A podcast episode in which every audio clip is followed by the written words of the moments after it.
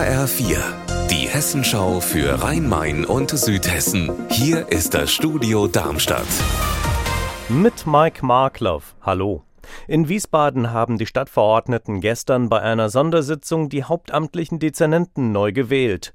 Die Rathauskooperation aus S P D, Grünen, Linken und Volt hat dort aber nur eine knappe Mehrheit. Deshalb galt das als Stresstest für die Fraktionsdisziplin. Birgitta Söhling, gab es denn Überraschungen? Wenn überhaupt, dann war der Wahlabend überraschend unspektakulär. Die Mitte-Links-Kooperation im Rathaus hat ihre Kandidatinnen und Kandidaten alle im ersten Wahlgang durchgebracht. S P D-Fraktionschef Henrik Schmehl hat sogar Stimmen aus dem Lager der Opposition geholt und als neuer Kämmerer das beste Ergebnis des Abends eingefahren.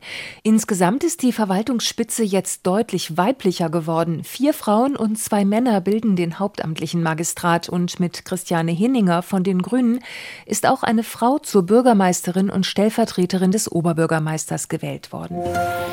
Die Sanierung des Platanenhains auf der Darmstädter Mathildenhöhe geht mit weiteren Baumpflanzungen in die Schlussphase. Wie die Stadt mitteilt, werden heute und morgen insgesamt einunddreißig Bäume gepflanzt. Grünflächendezernent Michael Kolmer sagte, es sei wunderbar, dass nach langwierigen und anspruchsvollen Arbeiten endlich die dringend notwendige Sanierung des Kleinods auf der Mathildenhöhe abgeschlossen werde. Frankfurt will zweitausendfünfunddreißig klimaneutral sein. Das heißt, unter anderem muss sich auch etwas beim Verkehr in den Städten ändern. Weniger Autos, mehr Busse, Bahnen und Fahrräder. In Frankfurt soll dabei der Masterplan Mobilität helfen, der heute vorgestellt wurde. H R-Reporter Frank Angermund, was soll sich in Frankfurt alles ändern?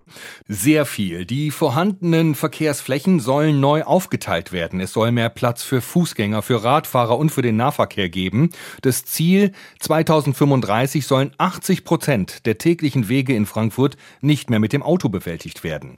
Allerdings ist das auch nicht ganz so einfach, denn Frankfurt hätte zum Beispiel gerne eine City-Maut wie in London, aber so eine City-Maut müsste der Bund einführen. Unser Wetter in Rhein-Main und Südhessen. Sonnig geht's heute meist weiter. Am Nachmittag gibt's hier und da ein paar Wolken bei Werten um sechzehn Grad in Raunheim im Kreis Groß-Gerau. Ihr Wetter und alles, was bei Ihnen passiert, zuverlässig in der Hessenschau für Ihre Region und auf hessenschau punkt de.